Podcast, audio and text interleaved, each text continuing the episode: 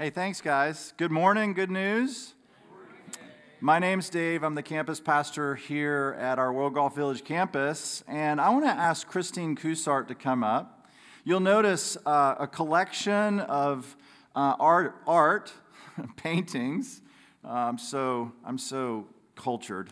Um, you, you'll notice this artwork. Uh, the topic of this morning's message. Did you grab a microphone? Let me grab you a microphone. You'll need this. Here we go. The topic for this morning's message is the sanctity of human life. And so we not only have this artwork that so beautifully depicts life, we also have the artist.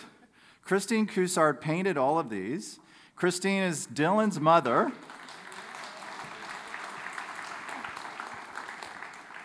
And she's been at Good News longer than I have, so she's super awesome. Um, Christine, tell us a little bit of just what inspired this uh, series of pieces. Well, I painted these about uh, 25 years ago, maybe not that long ago, maybe 22. But um, when you were 12. Yeah, thank you. um, you know, but there are times in your life where the Lord puts something in your heart and you can't mm. put it down. And this was one of the things that the Lord put in my heart. It was burning.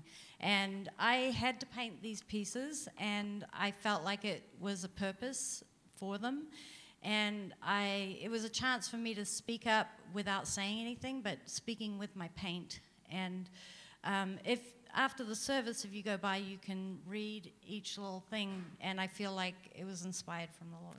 Amen. Thank you for doing it.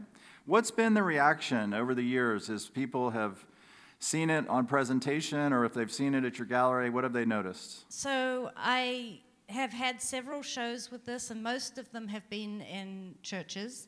So I've had a positive response, and I wonder now if I was in an open gallery, what the response would be. I think it would be controversial, mm-hmm. and I think some people might be angry because of it. Mm. Well, thank you for sharing them with us, and thank you for obeying the Lord in, in doing them.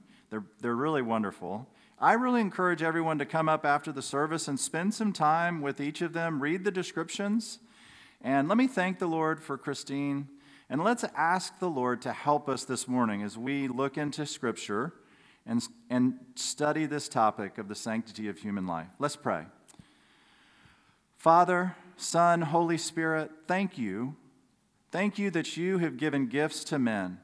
Thank you that you have fashioned life that it's good and beautiful, and, and you have ordained life for us, life eternal and abundant in Jesus. I pray, Father, open our eyes to see truth in your word this morning. And Father, I pray that it, as every heart is open to the truth of what your, your word teaches about the sanctity of human life, you would also open our hearts to the forgiveness and grace and love and mercy of Jesus Christ, who's able to save and heal and restore the brokenhearted.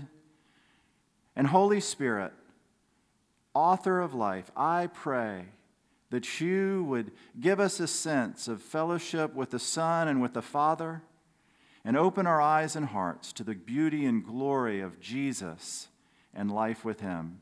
For this I pray in Jesus' name. Amen. Thank you, Christine. The passage that I'd like to call your attention to this morning is in Genesis chapter 1. I'm going to read just verses 26 through 28. And let me just remind you that this is God's word to us. It's inspired, it's inerrant, it's infallible, it's our only rule for faith and for practice. Let's give attention to it.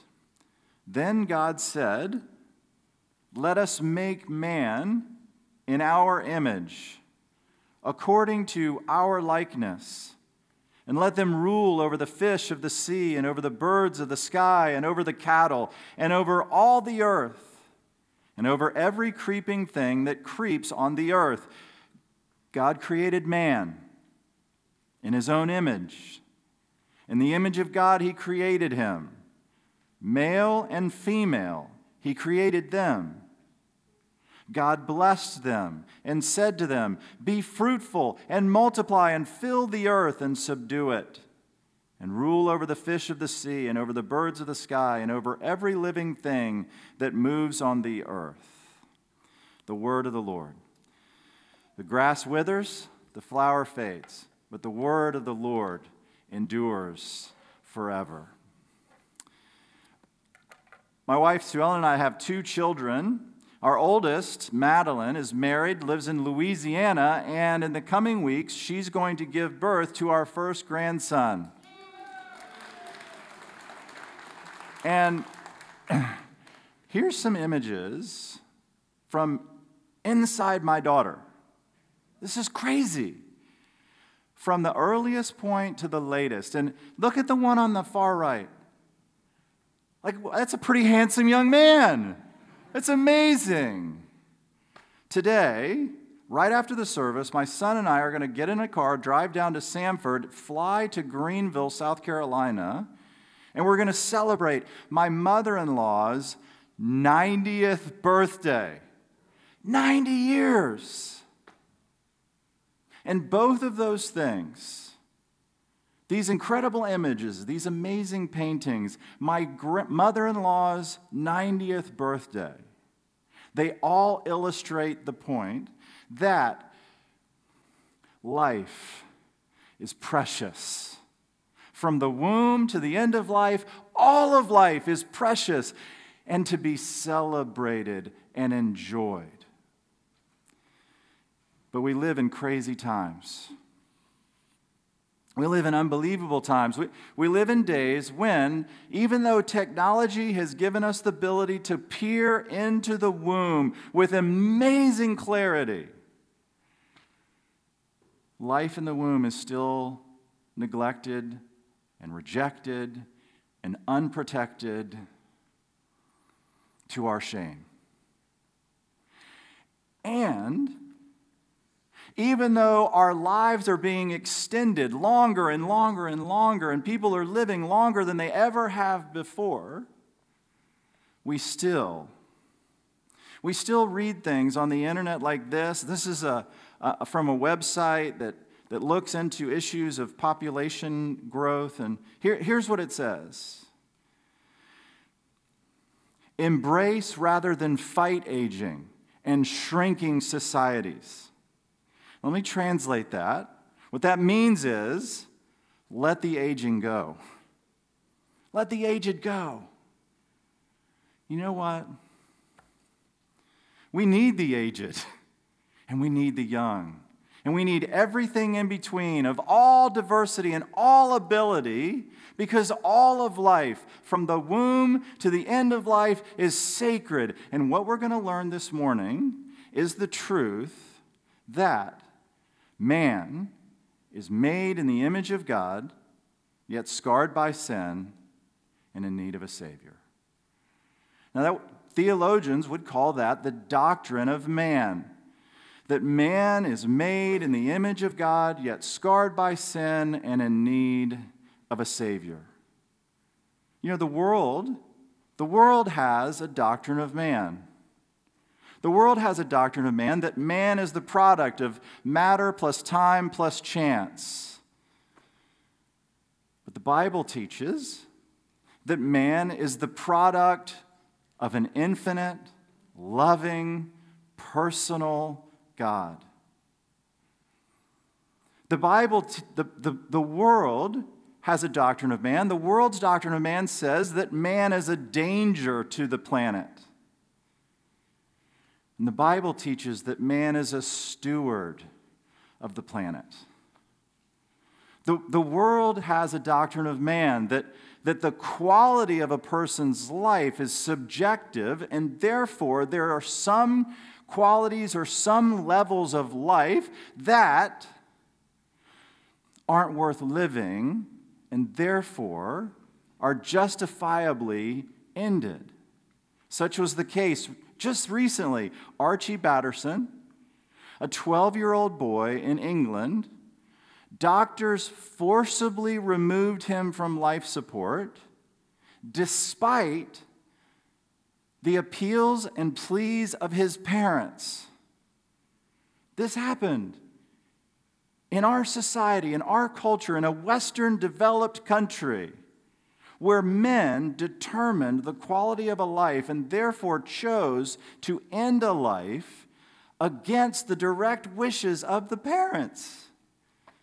And the Bible teaches that all of life is sacred and the taking of any life is wrong for everyone, everywhere, all the time. Now, let's walk through this doctrine of man. It starts with one word, man. Now, what do we mean by the word man? Well, in Genesis 26, it says, God said, Let us make man. The biblical word for man is the word Adam, and it means humankind. It means humankind, that there's one kind of human, just one. There's one kind of human. And that the life begins, life begins at the moment of conception. That there's one kind of human, man, and there is life from the moment of conception.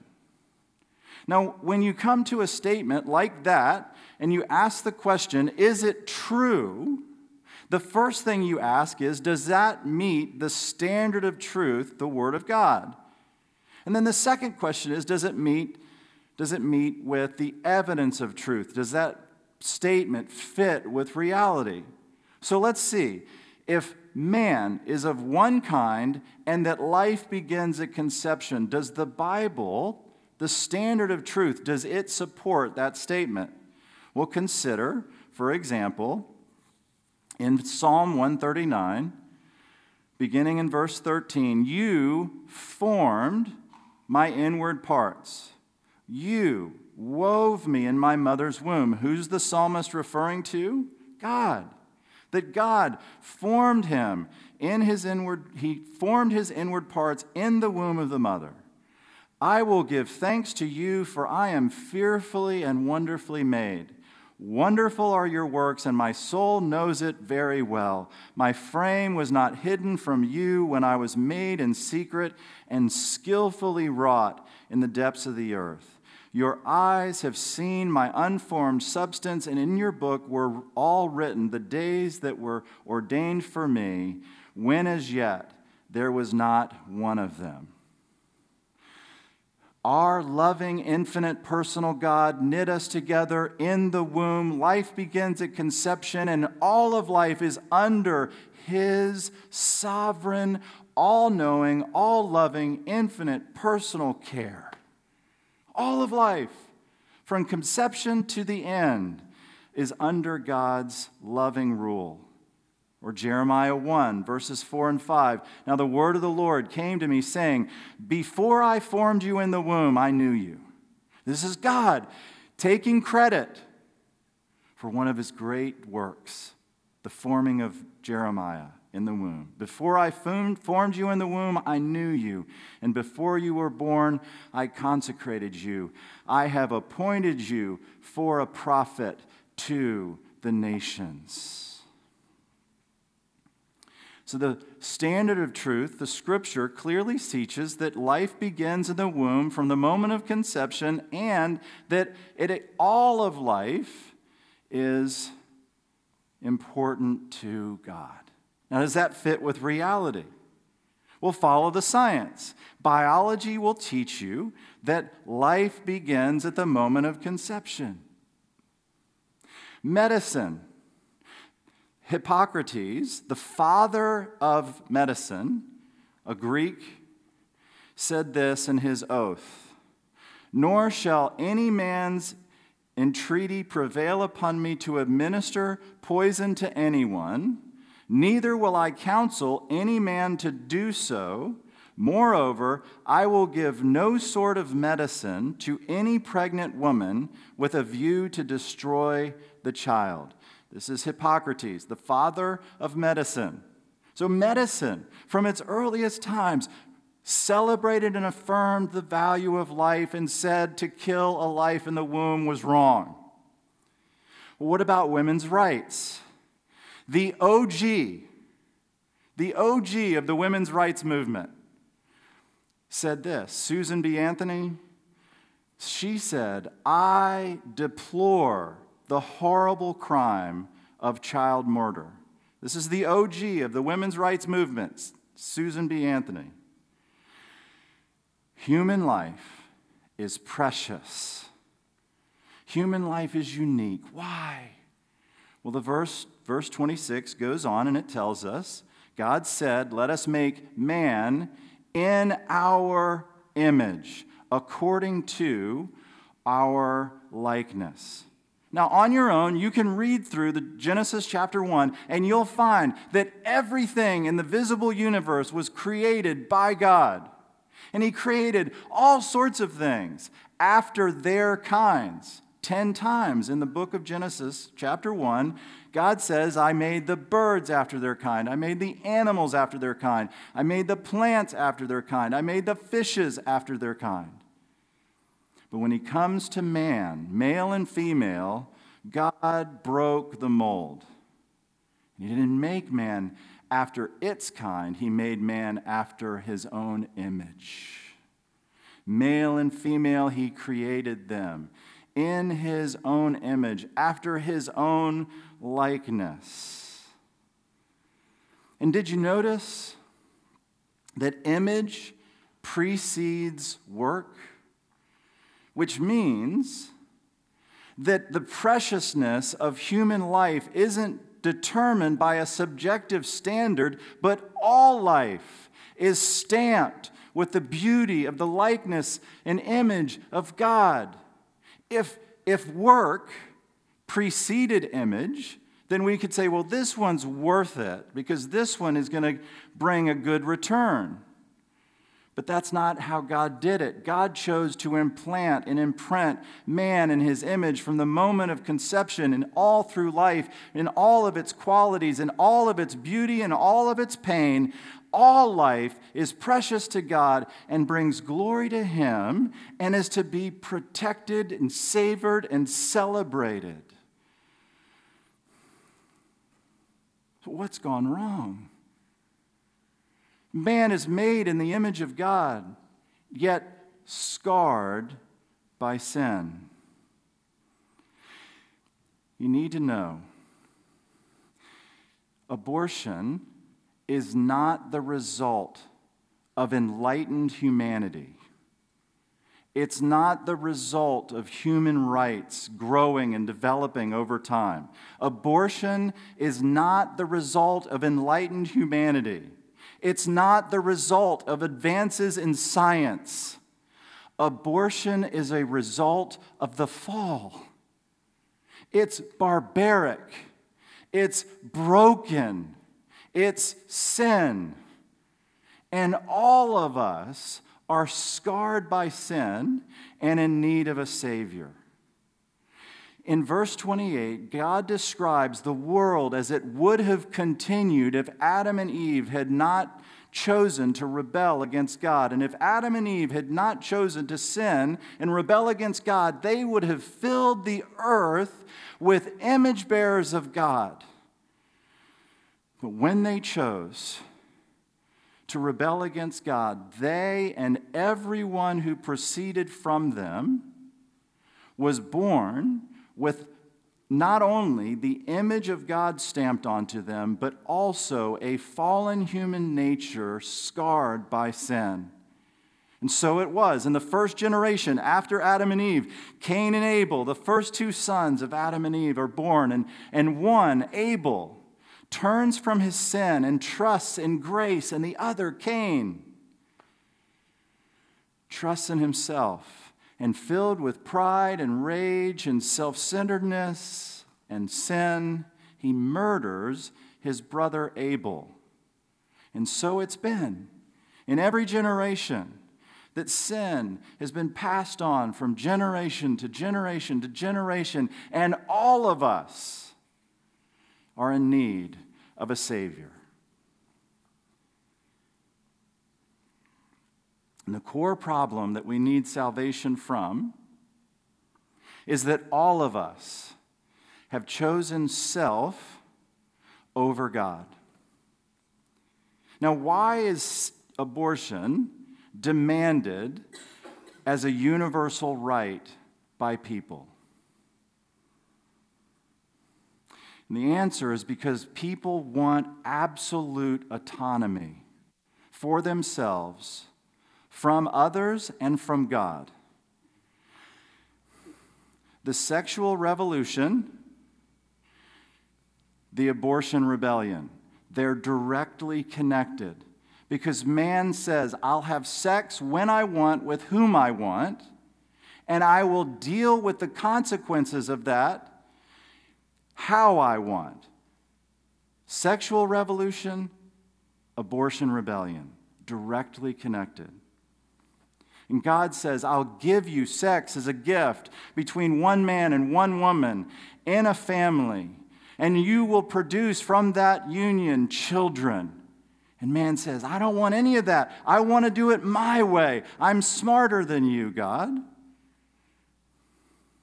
All sin all sin is man's efforts to find autonomy free from God's rule. It's to trust in self rather than God. And all sin, all sin, we've all sinned against God. We've all rebelled against our Creator. And the penalty for that sin is death. And God, and only God, has the right to exact that penalty. And in His grace, in His grace, God the Father has provided a way of escape for sinners like Dave and sinners like all of you. He's provided a way of escape for us from the penalty of our sin. And the way of escape is through Jesus Christ. In Galatians 4 4 and 5, we read this But when the fullness of the time came, God sent forth his Son, born of a woman, born under the law, so that he might redeem those who were under the law, that we might receive the adoption as sons. The truth of Christianity, the truth of the gospel is that God saves sinners. He provides a way of escape, He provides a way of redemption. What does it mean to redeem? To redeem means to set something free by way of payment. And what was the payment? The payment was Jesus Christ Himself.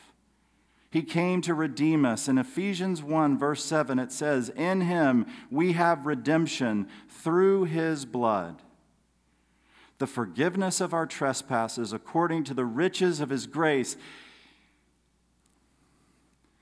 On the cross, God the Father took our sin and he put it on Jesus and he punished Jesus in our place. And through the shedding of Jesus' blood as our substitute, God the Father now offers us forgiveness for all of our sin and healing for all of our brokenness. He offers us the free gift of eternal life and he says it's received through faith. Acts 16:31 says believe in the Lord Jesus Christ and you will be saved, you and your household. Has there ever been a time in your life where you have put your trust in Jesus Christ as the Redeemer, as the Savior, as the one who bore your sin and paid the full and awful penalty that your sins deserved? Have you transferred your trust to Jesus Christ? It's as simple as ABC that we admit that we all have a problem called sin, that we admit for ourselves that I have a problem called sin. That we believe that it was for me that Jesus lived and it was for me that Jesus died. And we put our trust in Him as Savior and Lord and, and we commit to going His way. You can talk to God right where you're sitting and you can tell Him, God, I admit that I, I have sinned and I'm sorry. And Jesus, I believe you lived and died and rose again for me. And I commit to my life to you as Savior and Lord. Come into my life and help me become the person you want me to be. Won't you this morning if you never have? And you, did you hear what Paul said in Ephesians that he offers? He offers us forgiveness. Can I tell you?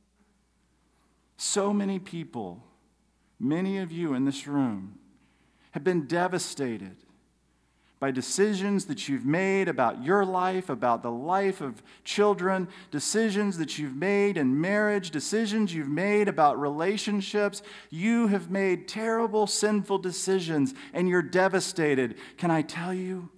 In Jesus Christ, there is the opportunity for forgiveness.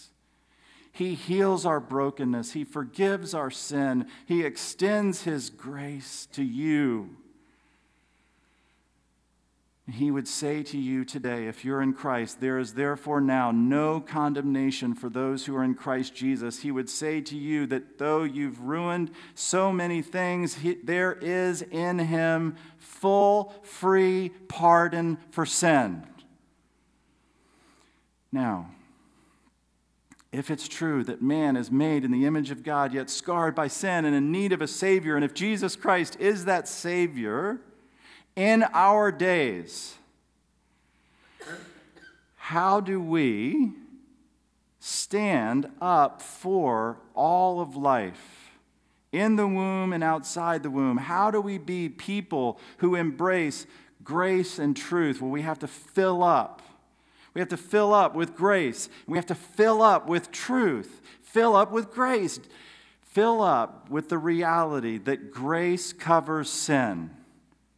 Fill up with grace so that you can give love to others.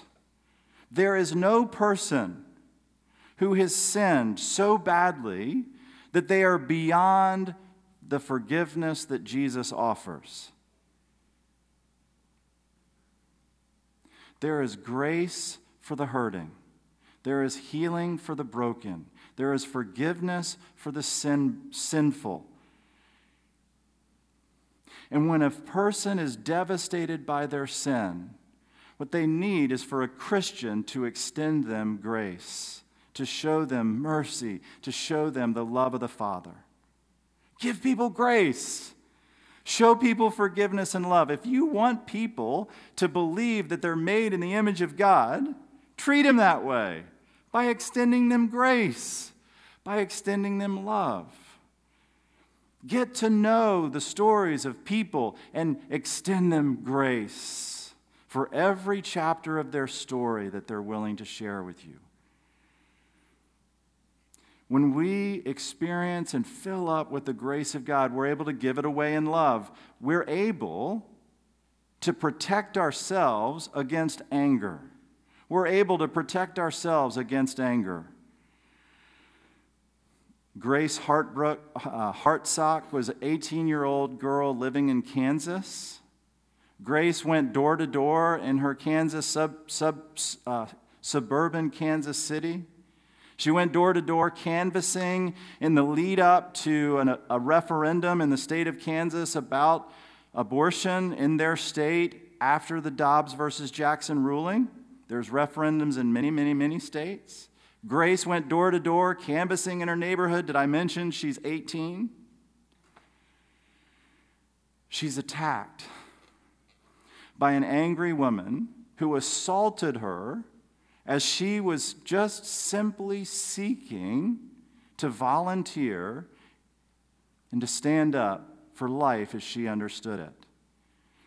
How do we find grace to respond to anger without anger. The only way is if we see on the cross Jesus Christ, who from the cross, as he died for our sin, said, Father, forgive them, for they do not know what they're doing. When you see Jesus Christ on the cross, as a sheep before his shears is silent, so he did not open his mouth. When you see Jesus Christ on the cross suffering for you, enduring hostility by sinners against himself, you won't lose heart. You won't be overcome with anger. You'll be able to respond to anger with grace. You can. And so we should. Fill up with grace. Fill up with the grace of Jesus and fill up with truth. Fill up with truth.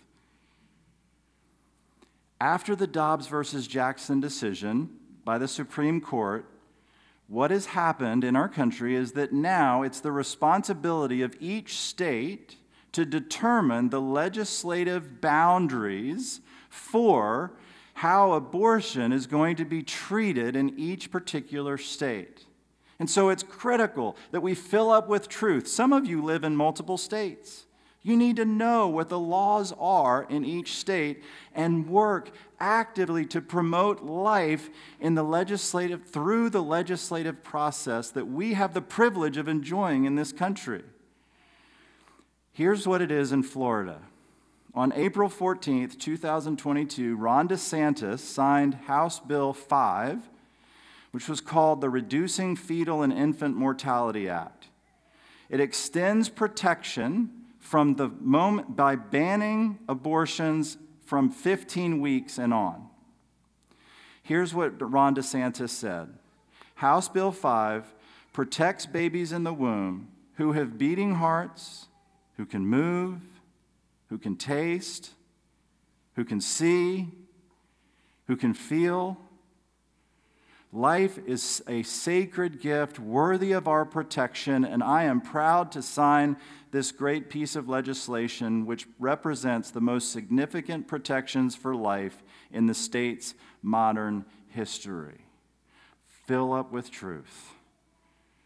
Ron DeSantis filled up with truth, and he signed a bill that aligns with truth. And there's more that can be done, but we should take time to know the laws in our state and celebrate them as we're able. The second thing we can do in filling up with truth is we can speak truthfully. You're going to hear in the months, of he- uh, months ahead political ad after political ad after political ad that are going to accuse the Supreme Court and other bodies in our country of being anti women, anti science, anti democracy, barbaric. I want you to fill up with truth and use true language. You're going to hear misleading language about rights and choice and women's health. Fill up with truth and choose to speak in ways that are aligned with truth. For example, call a child in the womb what it is a child in the womb. When someone says, well, it's just a fetus, say, oh, you sound so intelligent. A fetus. Do you know what fetus means? No. And then you can tell them it's Latin. And you know what it means in Latin? Child. It means child. We don't speak Latin, we speak English. So use true English words about the life of a child in the womb. It's a child. Use true words. If someone is pro choice, what they are is pro abortion. Use true language. If you're referring to yourself, use true language about yourself. I'm not an expecting mother or an expecting father. I'm a father. I'm a mother. You can come see my notes. I had in my notes, our daughter, we are about to be grandparents. And I caught myself and I scratched it out and I put, I am a grandfather. Right now, I'm a grandfather. Now, speak truthfully, use true words.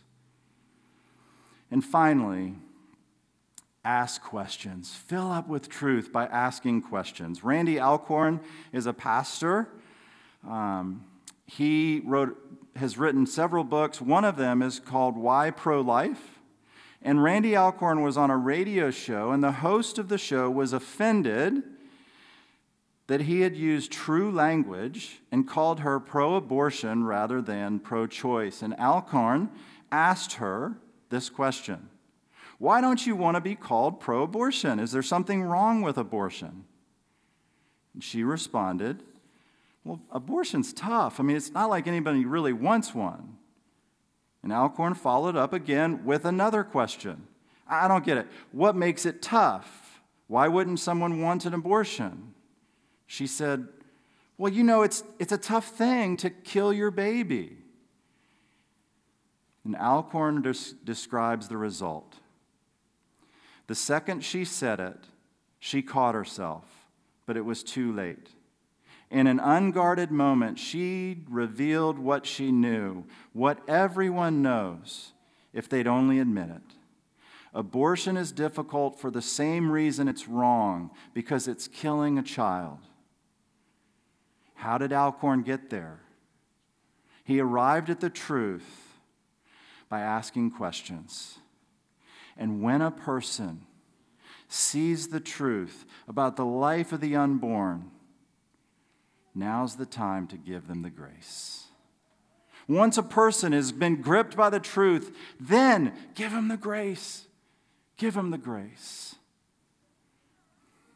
I was, I don't know, six, seven, eight when Star Wars came out. I saw it in the theater. The theater is long gone, but you can still see the movie. I remember the end of the first Star Wars. They destroy the Death Star. Everyone celebrates. They throw a big party. They give each other medals. Everyone says, Oh, this is great. Do you know how the, you remember how the second Star Wars opened? They're all living on a frozen planet, hiding because the empire always strikes back. I am grateful I am grateful for the countless dollars invested in arriving at a place where the Dobbs versus Jackson ruling was possible. I am grateful and I celebrate any step that any state takes to limit the barbaric practice of abortion in our country. I rejoice in those and I celebrate, and we should extend congratulations to people who have worked hard. But know this the empire always strikes back. But don't give up hope. Fill up with grace and fill up with truth. That man is made in the image of God, yet scarred by sin and in need of a Savior, and that Savior is Jesus Christ, who for us and for our salvation was born born to live, born to die, born to rise. And he offers grace, forgiveness, and life to any who would look to him by faith. Let's pray.